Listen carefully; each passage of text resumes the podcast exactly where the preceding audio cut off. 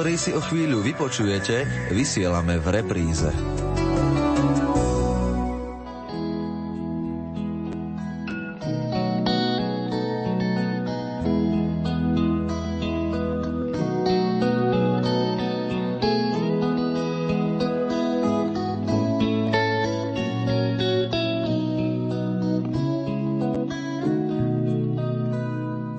Požehnané sviatočné predpoludnie, milí poslucháči. Dnes máme štedrý deň. Slovo štedrý môže znamenať aj bohatý. Bohatý nie len na Božiu lásku, ktorá k nám prichádza cez tieto sviatky v podobe narodenia malého Ježiška, ale bohatý aj tak materiálne. Večer predsa bude v každej rodine bohato prestretý stôl a na ňom jedlo bohatšie, na aké sme zvyknutí v obyčajné dni. Nie každý však má toľko šťastia ako väčšina z nás. Vianoce musia nejako prežiť aj biedni, ľudia bez domova, bez rodiny. Niektorí ich strávia na ulici, niektorí majú aspoň toľko šťastia, že ich môžu prežívať v útulkoch či v nocľahárni organizácie Depaul Slovensko.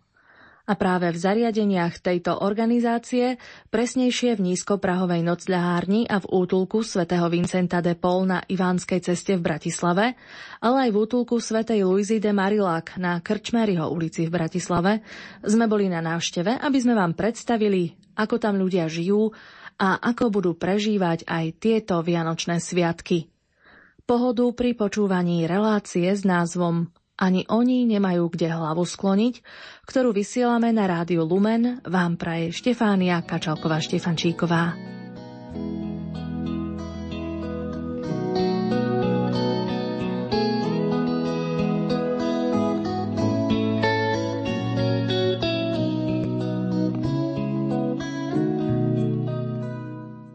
Práve sa teraz nachádzame priamo v nocľahárni, kde sú už postele a všetko to zariadenie, kde večer prichádzajú bezdomovci prenocovať. Rozprávam sa s vedúcim zariadenia Sv. Vincenta de Paul, tejto nízkoprahovej nocľahárne, Marianom Gliganičom.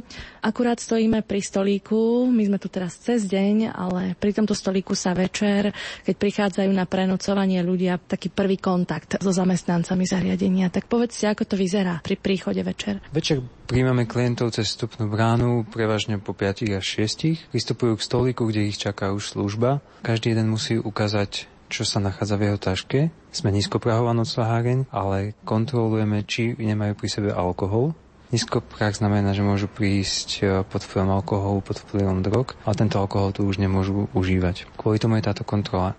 Ďalším dôvodom tejto kontroly je vlastne to, že musíme sa pozrieť, či majú pri sebe nejaké zbrane. Je to veľkokapacitné zariadenie, máme kapacitu 150 miest, v zime tuto vieme zobrať až 200 ľudí a z hľadiska bezpečnosti je potrebné pozrieť sa, či nemajú pri sebe zbrane. Kto všetko sa k vám dostáva na to prenocovanie? Akí sú to ľudia? Naša klientela je rôzna, sú to ľudia prepustení z výkonu trestu, ľudia živiaci sa v sexbiznise, ľudia závislí na drogách, alkohole, ale takisto aj na hrách rôznych. Sú to ľudia, ktorí mali problémy s manželstvami, sú to ľudia z rozvrátených rodín, odchovanci detských domov, ale najväčšie percentá si tvoria ľudia, ktorí majú problém po duševnej stránke, sú to duševne chorí ľudia niektorí. V podstate každý, kto prichádza s týmito ľuďmi do kontaktu, tak je tam isté riziko.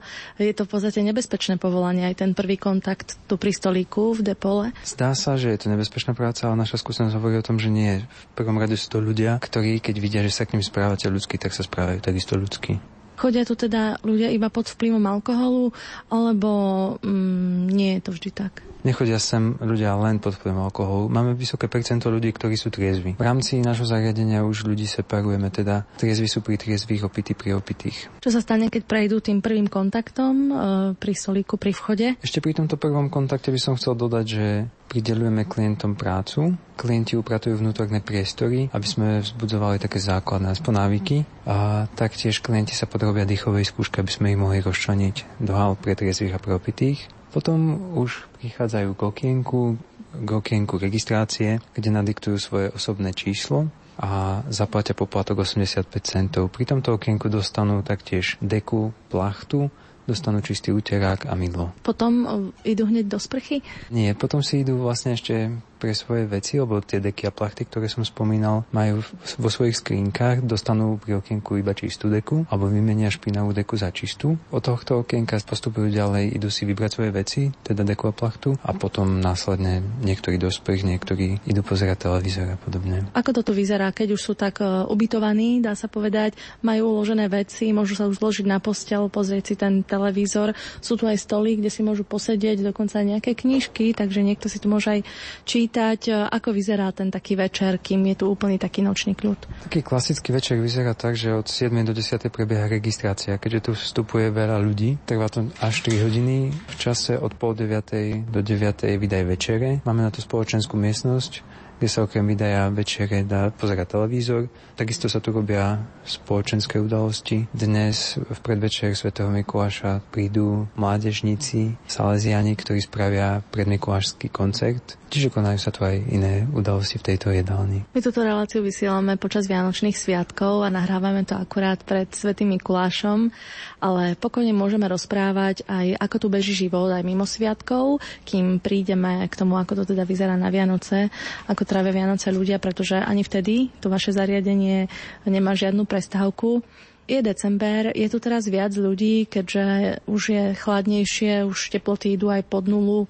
Ako to vyzerá s počtom ľudí, ktorí využívajú služby Depaul? Momentálne naše služby využíva okolo 150 ľudí. A je to každú noc plné? Teraz v decembri? Teraz v decembri, takto doteraz sme mali tak okolo 150. Tieto počty sa budú zvyšovať. Súvisia takisto s kalendárom, by som povedala, teda s dňami, kedy sa vyplácajú dávky. Súvisia hlavne s teplotami, ktoré sú vonku. V lete máme oveľa menej klientov ako zime. Práve sme teraz nazreli, keďže je deň tak do prázdnej, ale práve miestnosti, kde spia ľudia opití. Postele vyzerajú dobre, lebo sú to pogumované matrace, ktoré môžeme veľmi ľahko vydenzifikovať a veľmi ľahko očistiť. Každý klient si sám na novo ustelie večer. A ráno si to musí po sebe upratať. Áno. Teraz sa presúvame. Pomaličky ideme do haly číslo 2. Je to hala s kapacitou až 96 miest. A táto hala je vykurovaná, je tam teplejšie. A je takisto rozdelená na dve časti, na mužskú a na ženskú časť. Každá jedna časť má osobitný vchod. Vy tu v tejto nocľahárni máte aj 20 miest, pričom tu môžu byť ľudia aj celý deň.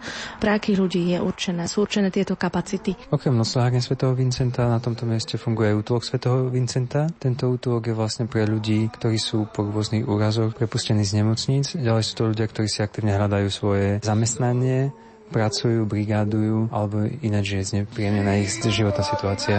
Vošli sme do kuchynky, je to taká malá miestnosť, kde je všetko potrebné na prípravu raňajok. Raňajky podávame ráno o 6:00.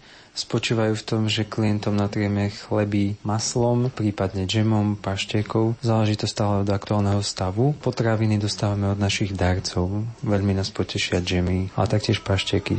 Niečo, z čoho sa dá pripraviť aj nejaká pomazanka. Tí darcovia sú to obchody, ktoré možno majú nejaké zvyšné zásoby, alebo vám nosia aj bežní občania. Nedávno sme mali zbierku v Tesku, za ktorú sme veľmi vďační. Okrem takýchto reťazcov, ako je Tesco, táto zbierka prebieha 2-krát do roka. Pracujeme s metrom, prostredníctvom Potravinovej banky Slovenska, ale obrovskú časť nám nosia individuálni darcovia. Z kuchynky sme prešli cez spaciu časť do spoločenskej miestnosti, kde sa odohráva taký ten spoločenský večerný život. Je tu televízor, ako tu trávia čas nocľažníci. A v tejto miestnosti okrem výdaja stravy, večere a raňajok majú klienti možnosť pozrieť si televízor. Sú tu rôzne spoločenské udalosti, oslavujeme tu naše výročia otvorenia nocľahárne, sviatok Svätého Vincenta, Vianoce. Občas tu bývajú aj koncerty. Aj sväté omše? Takisto aj sväté omše počas veľkých sviatkov. Kto prichádza slúžiť omše medzi týchto ľudí? Omšu sem prichádza slúžiť Pátor Augustín Slaninka. Je to ružinovský farár a okrem iného je predsedom správnej rady. Takže u neho máme takú stabilitu. Pravidelne s ním chodia bohoslovci Vincentíny. To sa asi aj dalo čakať, lebo on je farárom v kostole svätého Vincenta de Paul v tej farnosti v Ružinove. Sú radi, že im tu príde kňaz, lebo tak sú tu asi rôzni ľudia. Určite sú radi a ja som za to, aby bola vlastne aj takáto duchovná možnosť. Nielen aby sme im obvezovali rany, aby sme im dávali najesť, aby sme im poskytli nocľah, ale potrebujeme im poskytnúť práve aj duchovnú pomoc. My sme tu teraz uprostred bieleho dňa, ale aj tak tu stretávame pomocných sociálnych pracovníkov, akým je aj Sandra. Vy tu pracujete práve večer pri tom prvom kontakte. Tak keby ste povedali skúsenosti z vašej práce s vašimi klientmi v nocľahárni Sv. Vincenta de Paul? Som tu len 4 mesiace. Vyzerá dosť divoko na prvé dojmy. Sú disciplinovaní, kým čakajú na to ubytovanie. Veľký húf ľudí vonku čaká okolo 7. Púšťame teda na 7. A keď je už zima, tak je to určite o nervy. Veľakrát búchajú na dvere. Niektorí sa snažia vojsť cez tie druhé. Dúfajú, že si ich nevšimneme. Často sa stáva, že vôbec sa ani nechcú registrovať. Dúfajú, že sa prešmyknú. No, niekedy máme problém aj s kontrolou vecí, ale väčšinou sú už na to zvyknutí ľudia, už si sami dávajú tašky na kontrolu a sami si to otvárajú. Takže myslím si, že je to v poriadku. Človek musí byť veľmi obetavý, aby sa rozhodol robiť takéto povolanie. Ako ste sa dostali k tomu? To, že konkrétne tu robím, tak za to môžem ďakovať tomu, že som predtým robila prax. Sice nie konkrétne tu, ale tiež v Depaule, len v inom útulku. A to, že prečo táto práca, tak ja som vždy chcela robiť niečo, kde budem cítiť užitočnosť toho, čo robím. Že doteraz som sedela niekde na stoličke, typu administratíva a tak, takže tam som len tak prežívala. A teraz myslím, že to má cieľ a zmysel.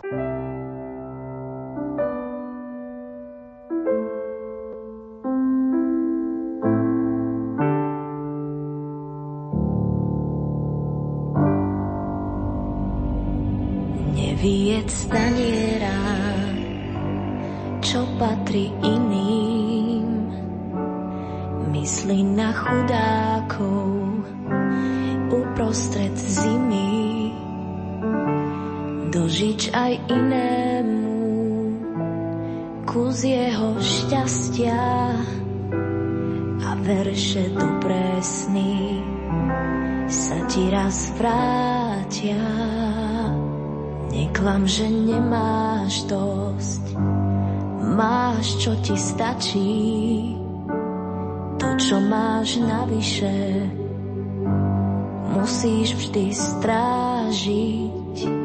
Pohľaď svet dlaňami, na to ich máme, a prilož do príliek vždy k ľudskej rane. Neober celý strom, neotráv studňu, aj keď si vysoko, skloň sa k nej ku dnu. Hĺd vody tomu daj, kto o ňu prosí,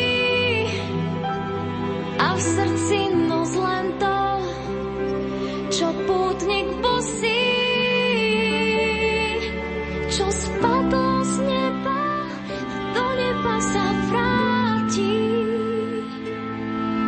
Kto iným nedal, ako by sám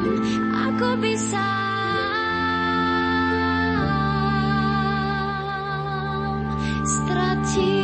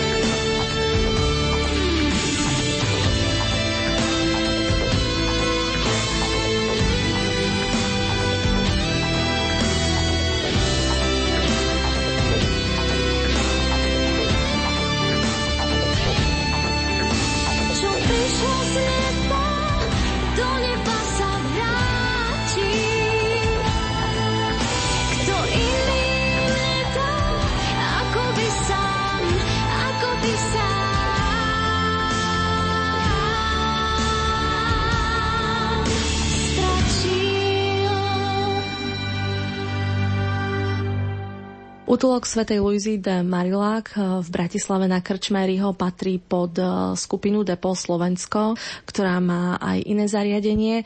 My sme však práve teraz u Svätej Lujzy a pri mikrofóne je Luboslava Ševčíková, ktorá je vedúcou zariadenia. Keby ste predstavili toto zariadenie, ako to funguje? Útulok Svätej Lujzy de Marillac vznikol v roku 2008 v oktobri, kedy práve ľudia, ktorí chodili do nocľahárne Sv. Vincenta na Ivánskej ceste, veľakrát tým životom na ulici už nevládali ráno odísť späť do ulic a trpeli rôznymi chorobami, tak vznikla naozaj tá potreba vytvoriť priestor pre týchto ľudí, ktorí sú chorí alebo majú zdravotné problémy, priestor, kde by mohli byť počas dňa a nemuseli by po prespanej noci ráno odísť. Tak vznikol útulok Svätej Lujzy de Marillac, ktorý v súčasnosti má kapacitu vyše 30 miest a obyvateľmi útulku sú ľudia, ktorí sú prijímatelia sociálnej služby a sú to ľudia bez domova, ktorí majú zdravotné problémy a prichádzajú k nám z nemocníc napríklad, alebo so spolupráce s inými občianskými združeniami, napríklad občianske združenie Vágus, ktorý robí street work s ľuďmi bez domova, alebo aj sami mnohokrát, keď sa dozvedia o tej možnosti byť u nás ubytovaní, tak prichádzajú so zdravotnými problémami a pýtajú sa teda na miesto. Toto je vlastne taký starý mestský dom alebo dvojdom, taká vila. Ako tu vlastne fungujú títo ľudia? Sú na izbách po dvoch, alebo ako tu trávia život? To by bola ideálna predstava, keby sme mali takéto priestory, kde by mohli byť po dvoch. Žiaľ, táto vila neposkytuje také priestory a iné zatiaľ nie sú k dispozícii, takže na izbách sú od 3 po 6 ľudí. Sú tu aj ženské dve izby a ostatné sú mužské izby. Tie podmienky sú veľmi skromné, čo sa týka nejakého súkromia, ale je zabezpečené pre týchto ľudí hygiena, možnosť sprchovania, prania, pravidelnej stravy 3-krát do dňa, ktorá sa k nám dováža, teda obed a večera sa k nám dováža a raňajky pripravujeme my tuto priamo v útulku. Takisto je pre týchto ľudí zabezpečená prepravná služba v prípade, že sú imobilní alebo zle mobilní, tak kolega ich môže previesť k lekárovi alebo vybaviť nejaké veci na úrad našim autom. V rámci sociálneho poradenstva, ktoré tu poskytujeme, sociálni pracovníci pomáhajú týmto ľuďom bez domova zabezpečovať doklady, pokiaľ prídu bez dokladov, čiže občianske preukazy, kartičky poistenca, ZTP karty.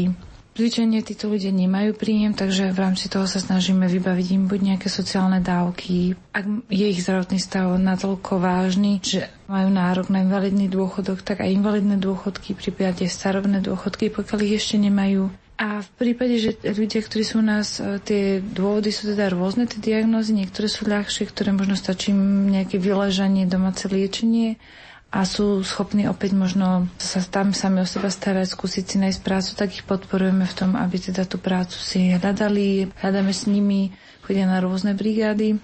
A pokiaľ zase na druhej strane ten zdravotný stav už nemá takú možnosť nejakého zlepšenia, a sú to ľudia väčšinou už vo vyššom veku a to robíme také chatrnejšie, tak snažíme sa im nájsť nejaké iné možné riešenie, kde by sa ďalej mohli posunúť od nás, a to sú väčšinou buď domovy sociálnych služieb, alebo domovy pre seniorov, alebo podporované bývanie. Takže to sú miesta, kam od nás odchádzajú a kde majú vlastne zabezpečené to bývanie už nastálo, pretože my sme poskytujeme ubytovanie iba na určitý čas. Samozrejme, nie vždycky je to také ideálna táto situácia, nie vždy pre každého sa to dá vybaviť, takže snažíme sa hľadať aj iné alternatívne riešenia.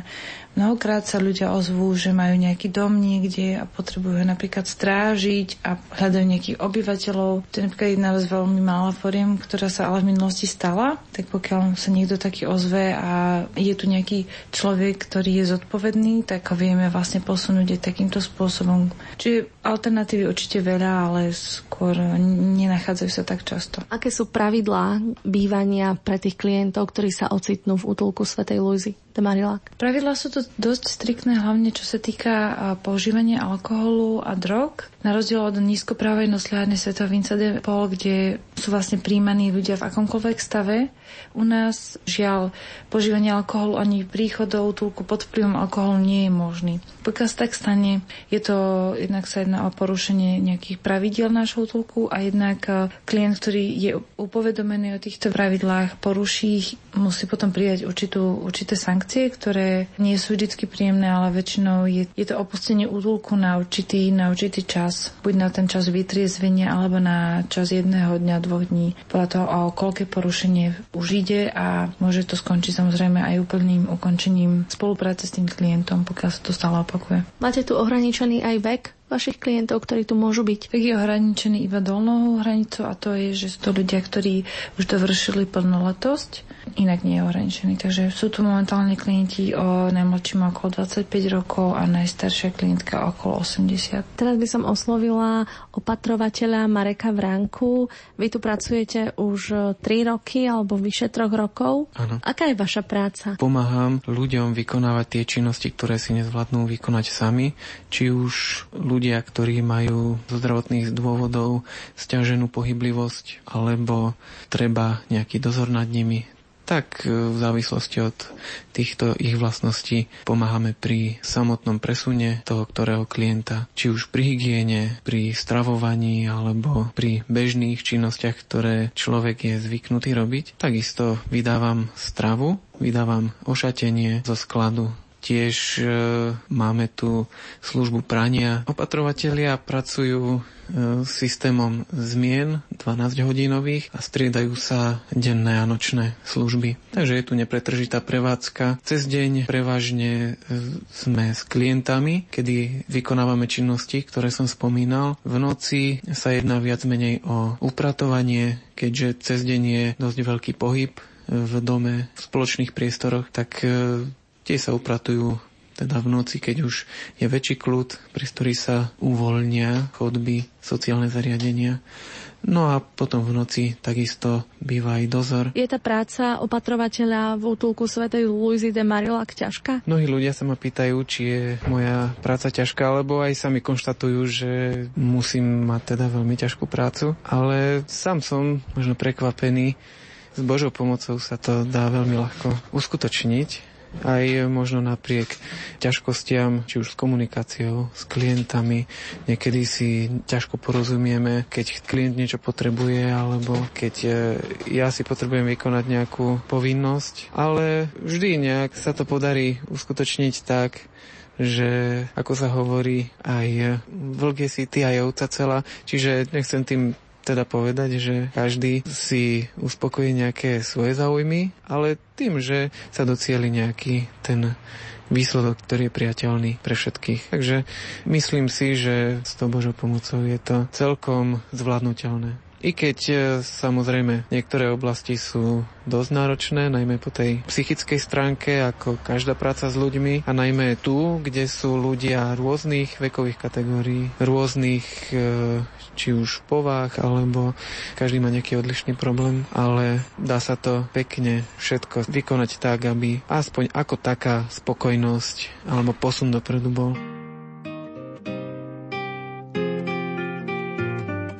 Doba se nám dopředu moc nepohnula, problémy jsou stejný jako v roce nula. Hotely jsou narvaný a jak se s váma jedná, je to nebych to samý, co v roce jedná. Jenže dny se krátí a mnohem dřív se stmívá, už vyšla hvězda, za ní zlatá hříva a z téhleté hvězdy naděje vyplývá, že světlo přijde i do našeho chlíva.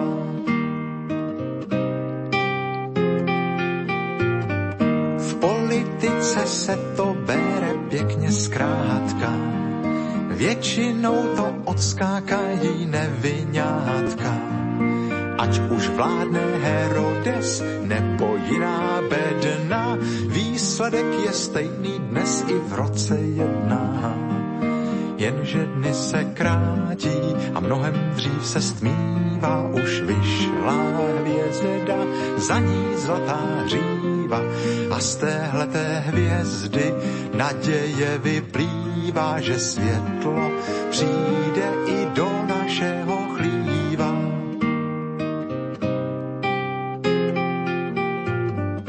Lidská duše připomíná někdy skládku, V každém rohu najdeš trošku nepořádku.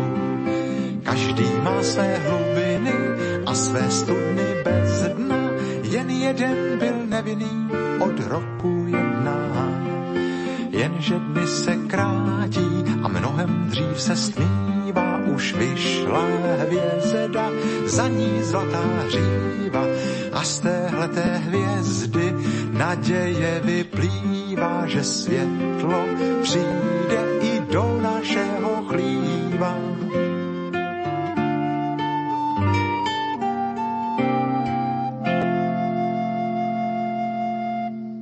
Teraz sme v kancelárii vedúceho zariadenia Depaulu Mariana Gliganiča. Ako vyzerá vaša práca? Je to aj kancelárska robota a aj v teréne? Je to práca aj kancelárska, od robenia výkazov, miest, rozvrhov pracovníkov a zabezpečovania prevádzky, taká prevádzkárska činnosť. Stretávam sa s klientmi, rozhodujem o tom, že ako ďalej budú pokračovať, hlavne čo sa týka útulku. Riešim problémy, ktoré vznikajú v nocľahárni. Je to taká všehochuť. Prečo ste sa rozhodli venovať sa tejto práci? Tá práca prišla ku mne sama. Ja som študoval v Trnave a tam som našiel na nástenke, že hľadajú pracovníka. Tak som sa sem prihlásil, začal som to pomáhať, pracovať ako pomocný pracovník v sociálnych službách. Neskôr som bol zástupcom, koordinátorom dobrovoľníkov a teraz momentálne som vedúcim nocľahárne. Vnímam to ako povolanie, ako veľkú výzvu. A čo sa toho týka, že či je potrebné, aby bol človek veriaci, nemyslím si, aby to bolo potrebné. Pre Depaul, celkový Depaul, ktorý funguje v 6 krajinách sveta, tak pracuje asi 50% katolíkov alebo veriacich katolického vyznania. Ostatní sú aj neveriaci alebo sú príslušníci iných vierovyznaní. Ja si myslím, že pre mňa osobne je to určite jednoduchšie tým, že som katolík, je mi ľahšie pracovať. Pomáha viera pochopiť tých ľudí, ktorí naozaj mnohokrát až sa nedá pochopiť, ako sa môžu tak správať, alebo lebo predsa len stretávate sa s ľuďmi, ktorí sú na dne spoločnosti. Viera určite pomáha. Sme organizácia Depaul Slovenska, vychádzame z učenia svätého Vincenta de Paul, ktorý sa staral o chudobných, venoval celý svoj život, celú svoju prácu im. A svätý Vincent hovorí, že ak sa pozeráme na chudobného očami tohto sveta, tak sú hodné opovrhnutia, lebo sú takí neohrabané, neotesané a podobne. Ale hovorí, ale obráťte medailu. Znamená to, obráťte svoj pohľad. Nepozerajte sa cesto materiálnymi očami, ale pozerajte sa v duchu viery. Svätý Vincent vychádza z Evanelia svätého Matúša, kde Ježiš hovorí učeníkom, bol som hladný, dali ste mi nájsť, bol som smedný, dali ste mi napiť a tak ďalej. No učeníci sa opýtajú, kedy ty si bol hladný, kedy si bol smedný. A Ježiš im odpovedá, že všetko, čo ste robili jednému z mojich maličkých, mne ste urobili. A v tomto duchu vlastne pokračoval aj svätý Vincent. Cez skutky milosrdenstva pomáha tomu druhému. Tu vyvstáva otázka, že kto je môj blížny, komu je potrebné pomôcť a odtiaľ to je to jednoduchšie. Je jednoduchšie postaviť sa pre človeka, ktorý je ušpinený, ktorý je opitý a pozerať sa na neho vo svetle viery, vidieť v ňom toho druhého, dokonca Božieho syna a o to je jednoduchšia táto práca. Lebo viem, že nepomáham alkoholíkovi, nepomáham špinavému bezdomovcovi, ale vidím v ňom človeka, vidím v ňom ľudskú dôstojnosť jeho a snažím sa pozdvihnúť túto ľudskú dôstojnosť a ten kúsok dobra, ktorý je v ňom. Teraz mám pri mikrofóne sociálnu pracovníčku Ninu Piovarčiovú z nocľahárne svätého Vincenta de Paul. Vy ste tu vlastne 3 baby, ktoré máte na starosti určitú prácu pomoci pre klientov de Paulu. Čo všetko máte vy v rukách vo vašej kompetencii? Ja som tu jednou z 3 sociálnych pracovníčok a sme tu k dispozícii pre klientov, pre ľudí bez domova, ktorí sem chodia. Pokiaľ chcú vyhľadať pomoc, tak väčšinou prídu za nami, za sociálnymi pracovníčkami a my im poskytneme sociálne poradenstvo. Niekedy ich vyhľadávame aj samostatne a motivujeme ich k tomu, aby prišli za nami a aby porozmýšľali, že čo treba v ich situácii zmeniť. Taká zásadná a základná vec, s ktorou my pracujeme, je kontakt a vzťah. Pomáhame s mnohými praktickými vecami, ako sú vybavovanie dokladov, pomoc pri hľadaní si práce, ubytovania, pri riešení zdravotných ťažkostí. Hľadáme klientom lekárov. Tieto všetky záležitosti sú až druhotné. Podľa mňa to prvotné, to najdôležitejšie je kontakt a vzťah s tým klientom. Pracujeme so vzťahom a budujeme ten vzťah s týmito ľuďmi, pretože častokrát sa stáva, že nemajú vo svojom okolí ľudí, ku ktorým by mali vzťah. Majú negatívne skúsenosti, čo sa týka postoja verejnosti, Čo sa týka ľudí, ktorých stretávajú na ulici, sú odsudzovaní, sú zatracovaní niekedy, nehovorím, že všetci. A my sa snažíme ich všetkých prijať takých, akí sú, komunikovať s nimi s rešpektom a podľa možností na ich úrovni, aby rozumeli, aby sa necítili stratení. A potom následne, keď sa nám podarí s človekom vytvoriť takýto kontakt a takýto vzťah, tak ten človek sám sebe postupne začína objavovať motiváciu a on sám najlepšie vie, čo sú jeho hlavné problémy. Možno ich doteraz popieral, možno ich nechcel vidieť, ale najlepšie je, pokiaľ snaha o to riešenie vychádza priamo z toho človeka. Keby ste teraz povedali, na čom pracujete, čo konkrétne? Pracujeme súčasne v podstate na viacerých prípadoch s viacerými klientmi. V podstate, pokiaľ tu klienti nie sú, tak sa snažíme v ich mene alebo v ich záujme im vybaviť alebo sprostredkovať rôzne veci.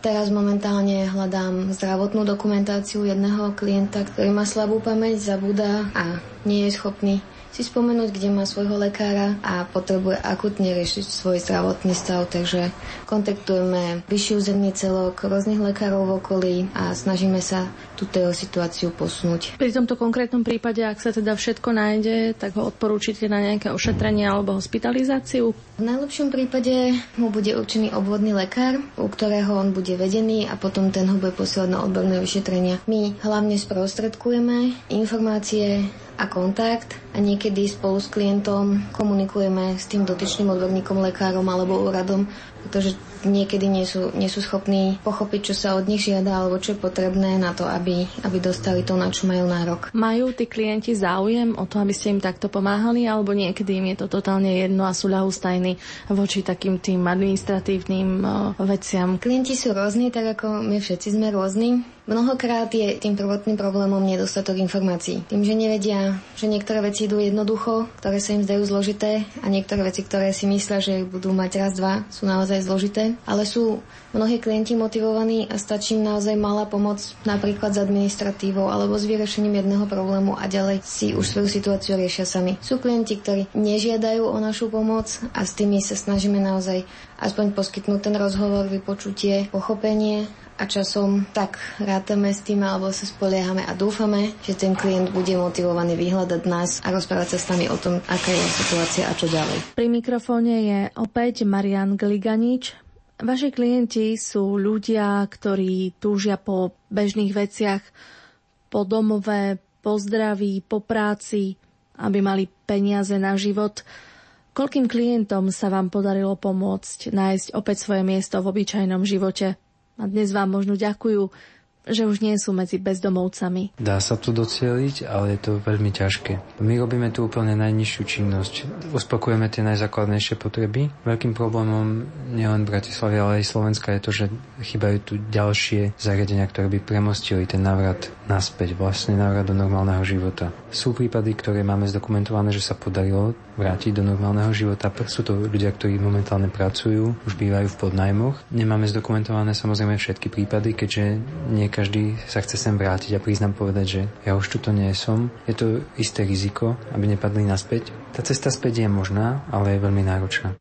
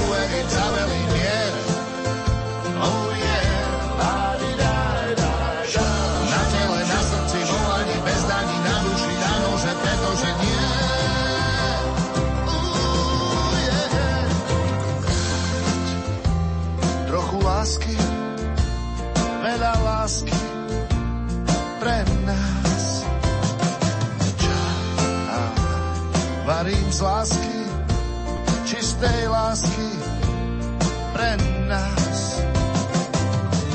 Túha sa dvíha, ja v nej a ty vedľa mňa. Slza v nej splýva, len nech už nie je viac tmá. Šialene šepená večer sa zasína, otázky odpoveď do zajtra chcem. Oh yeah. Rodinná večera pokojne vyzerá, červina staniera zasiahla svet.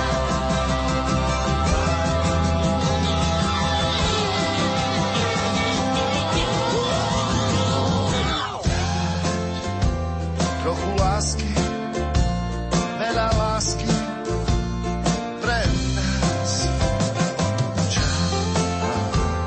varím z lásky, čistej lásky pre nás.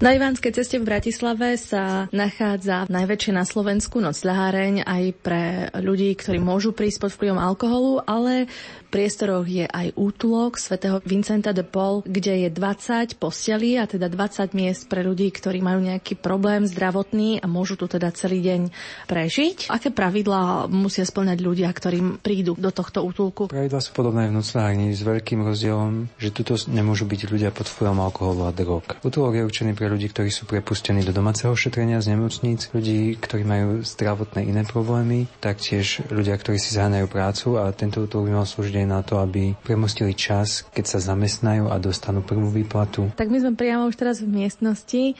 Oslovím jedného pána, ktorý si tu chystá cigarety. Dobre vidím? Áno, dobrá. Je to taký váš zlozvyk, alebo ako by ste to nazvali? No čo na tomto svete nie je zlozvyk. Povedzte, ako ste sa tu vy dostali? Boli ste v nemocnici? Áno, bol som v nemocnici a za svoju dobrotu som prišiel do takéhoto stavu. Pustil som jednu babku v trolejbuse 201 sadnúť, nesedela 5 sekúnd na zadku, jak som sa držal pravou rukou tyče pri stredových dveroch, šubrána do chrbta, zhodila ma do schodiska, komplet rozlámala a ostal som telesne postihnutý. Pravú ruku napríklad v ramene nezdvihnem, zápestnená dohromady prsty nezohnem. A to je celý ten problém. Prišiel som o vodické oprávnenie a tým pádom aj o zamestnanie. Už ste tu dlho teda v útulku Sv. Vincenta? Od septembra. Ako sa vám tu žije? No je to vynikajúce, lebo človek, ktorý je ozaj zdravotne postihnutý, dostane nejakých 120 eur invalidného dôchodku, tak z toho sa určite asi ťažko vyžije. Ako tu beží deň? No to záleží individuálne od klienta, ako si ho kto zariadi. Nie sme nejak obmedzovaní časovo, ako sa povie. Ráno môže odísť, ísť na vychádzku, alebo ako to nazvať, po meste za svojimi veciami a do večera, do tej večierky, do po 10:00 zhruba, aby sa vrátil naspäť. Bez nejakých omamných látok v sebe, alkohol a podobne. Čo robíte? Nejaké hobby máte? Kryžovky luštím. Momentálne sa hrám tu s tabakom, nachystám si. A televízor? Vedenie, tak povedalo, v pracovné dni od 16:00 hodiny ho môžeme pozerať do tej večierky. Ako vnímate, že máte možnosť aspoň takto žiť a že teda existuje takéto zariadenie? No vážim si to, len ľudia sú tu aj takí, ktorí si to vážiť nevedia a svojim špatným konaním prídu aj o tú možnosť, ktorá sa naskytne. Pravidlá sú dôležité dodržiavať aj tu v Depole. Samozrejme, kde sa pravidlá nemusia dodržiavať? Budete tu aj na Vianoce? No dúfam, že áno. Vianoce sú možno aj také smutnejšie tým, že človek nemá ten svoj vlastný domov. Ale vy už vyzeráte byť aj z toho nášho rozhovoru taký aj vyrovnaný so situáciou, že nenariekate.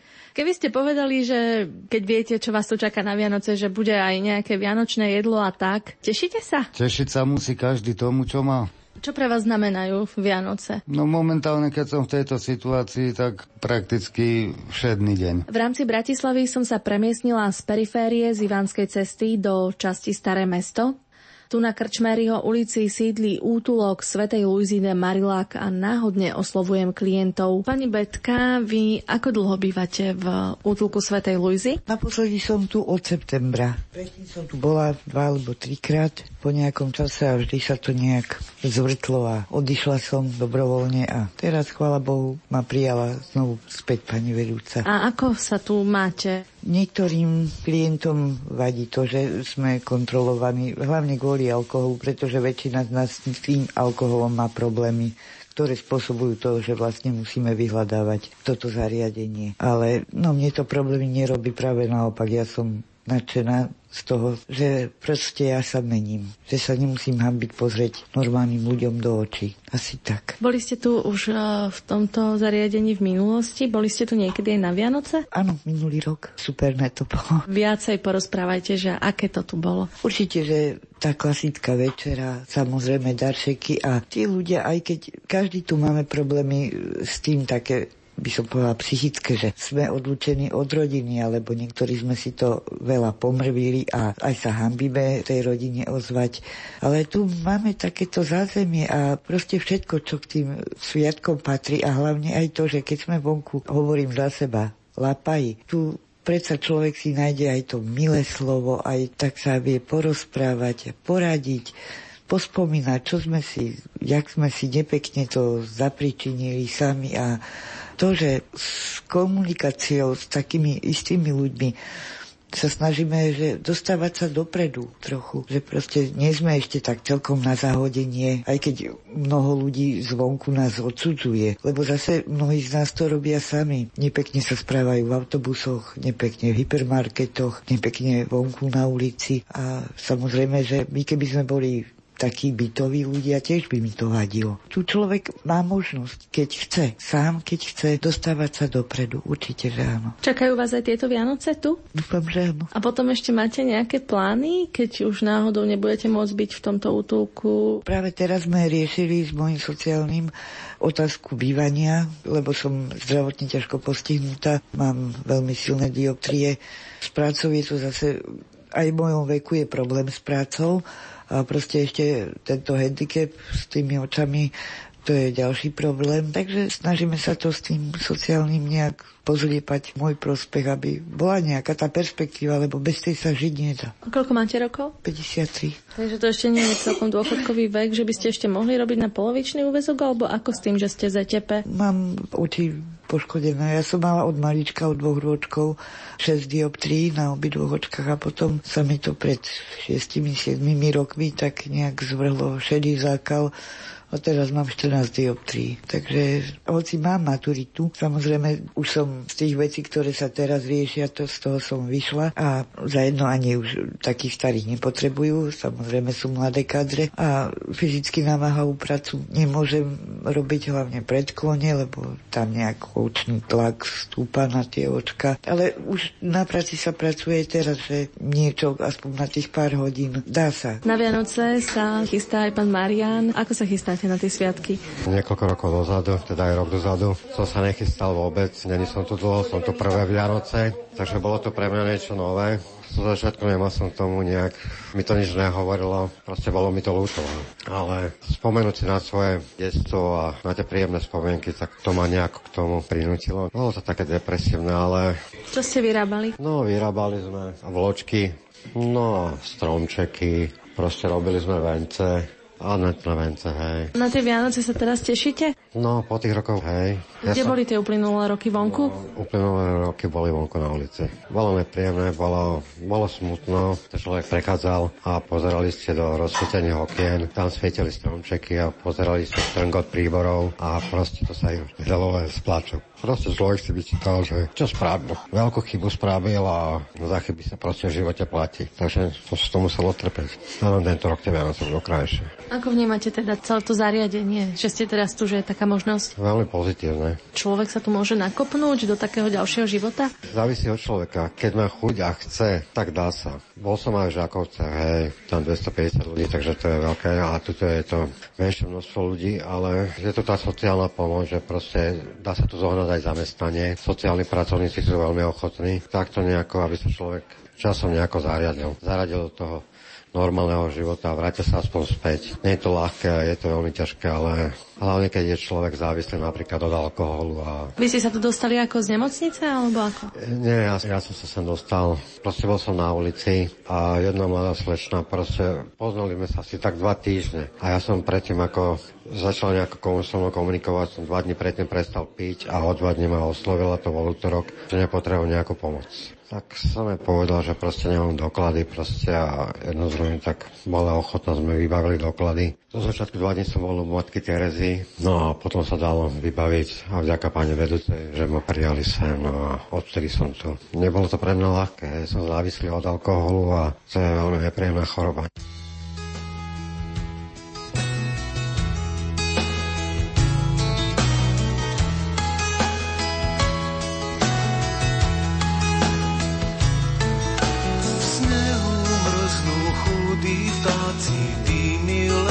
S komínou zafúľaní snehúriaci idú k nám s novinou.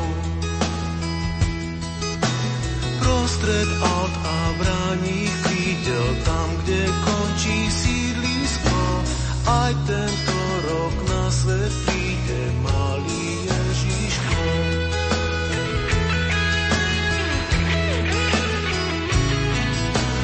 Ale žiadne agentúry jeho príchod nehlásia, kto opustí teplé múry do psieho počasia.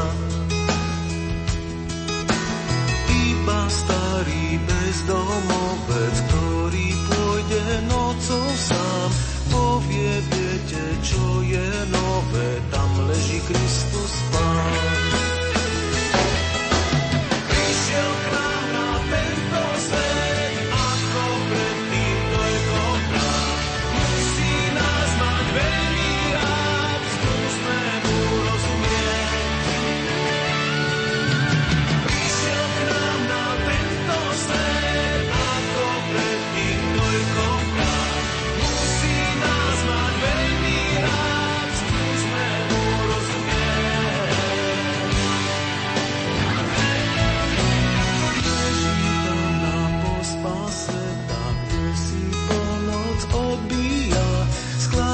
sa nad svoje dieťa skrehnutá Mária. Sú tam sami bez zápalky, prišli k nám z ďaleka. Na okraji Petržalky spúka si človeka.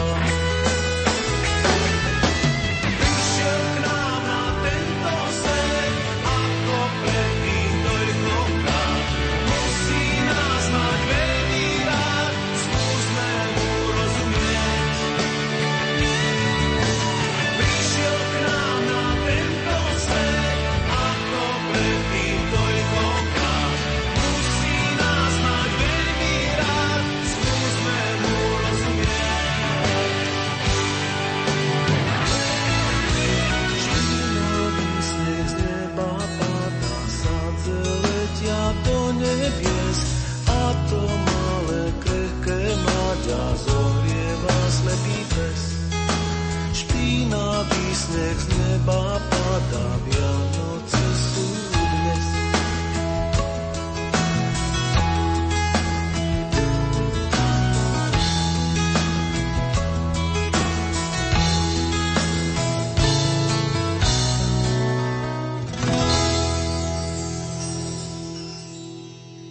Ako vyzerajú Vianoce v nocľahárni Sv. Vincenta de Paul? Túto otázku už kladiem vedúcemu nízkoprahovej nocľahárne de Paul, Marianovi Gliganičovi. Vianoce sú dosť ťažké, lebo Vianoce sú predsa sviatkami, kedy má byť rodina spolu, kedy trávime čas v domácnosti s našimi najbližšími. To ľudia tým, že sú na ulici, prežívajú tieto sviatky intenzívne, dosť smutne. Je to veľmi náročné obdobie, práve vianočné obdobie pre našich klientov. Funguje to presne počas všetkých tých vianočných sviatkov, počnúc štedrým dňom, potom prvým sviatkom vianočným, svätým Štefanom, tak ako bežne v roku, že cez deň tu nemôžu byť, iba večer. Neplatia žiadne výnimky na sviatky. Áno, funguje to tak, vlastne my máme nepretržitú prevádzku, fungujeme celý rok. Tento rok by sme chceli na Vianoce otvoriť aj počas dňa. Sú to práve dni 25., 26. 26., kedy sú zatvorené aj nákupné centra, v ktorých sa môžu zdržiavať a zdržiavajú sa v nich. Vlastne tieto dni nemajú kam fakticky ísť. Pripravujete niečo aj špeciálne, teda keď výnimočne sprístupníte celú nocľaháreň aj počas dňa, nielen na noc? Prostredníctvom našich dobrovoľníkov by sme chceli zabezpečiť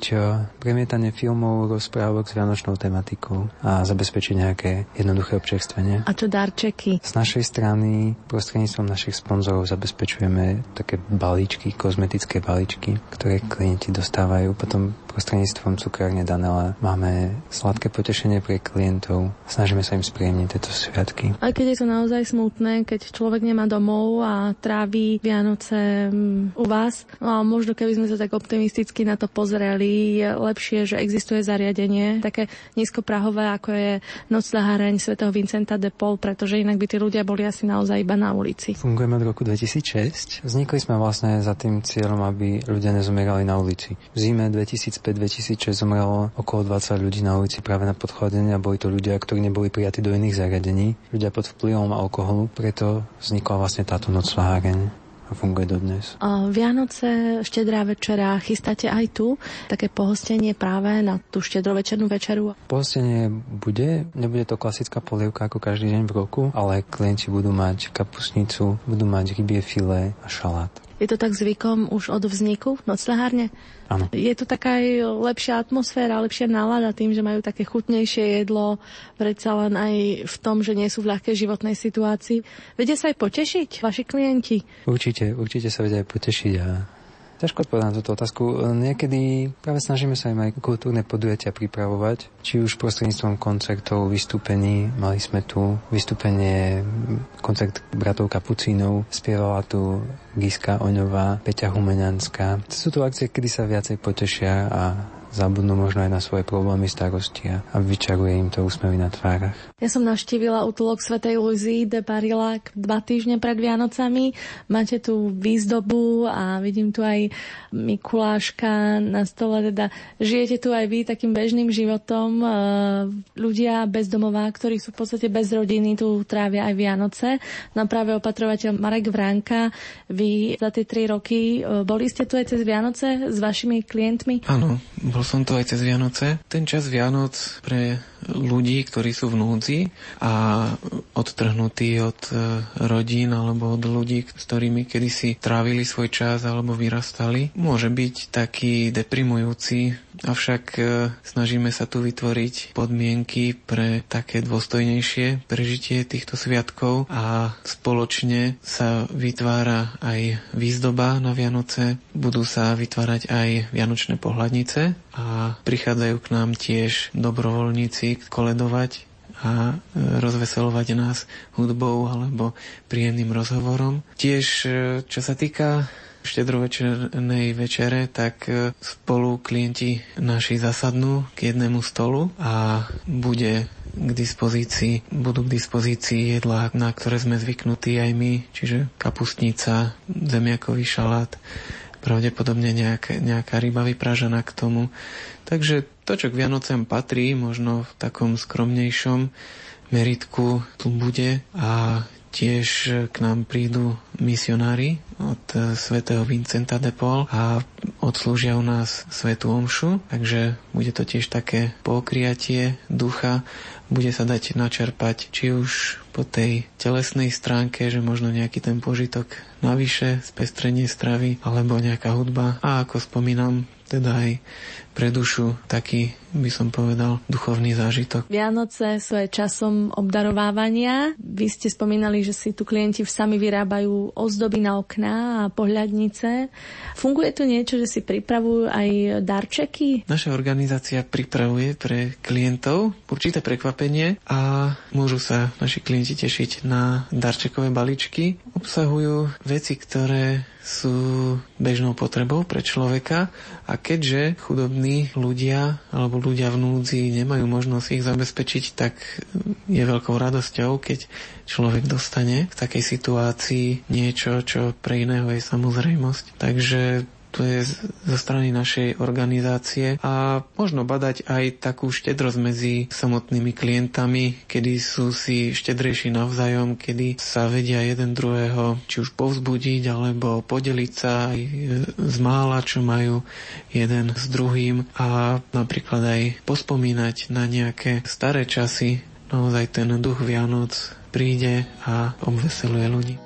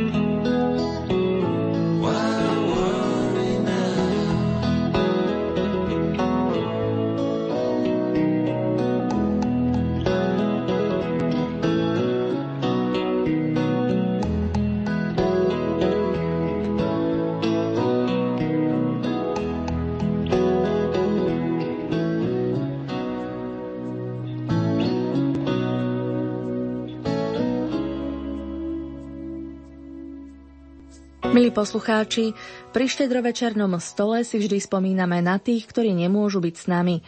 Či už sú to naši blízki, ktorí žijú v inom štáte, či na inom kontinente, alebo prirodzene aj na našich zosnulých. Venujme tento rok spomienku aj ľuďom bez domova. Pomodlíme sa za nich a zaželajme im, aby sa im v nasledujúcom roku viac darilo, či už zvládať svoje závislosti na alkohole, alebo jednoducho aby sa im darilo nájsť si prácu. Toto sú už záverečné slová. Na relácii s názvom Ani oni nemajú kde hlavu skloniť spolupracovali hudobný redaktor Ernie Murín, technik Matúš Brilla a za celý tím tvorcov vám pokojné, požehnané a radostné Vianočné sviatky zo srdca praje Štefánia Kačalková-Štefančíková.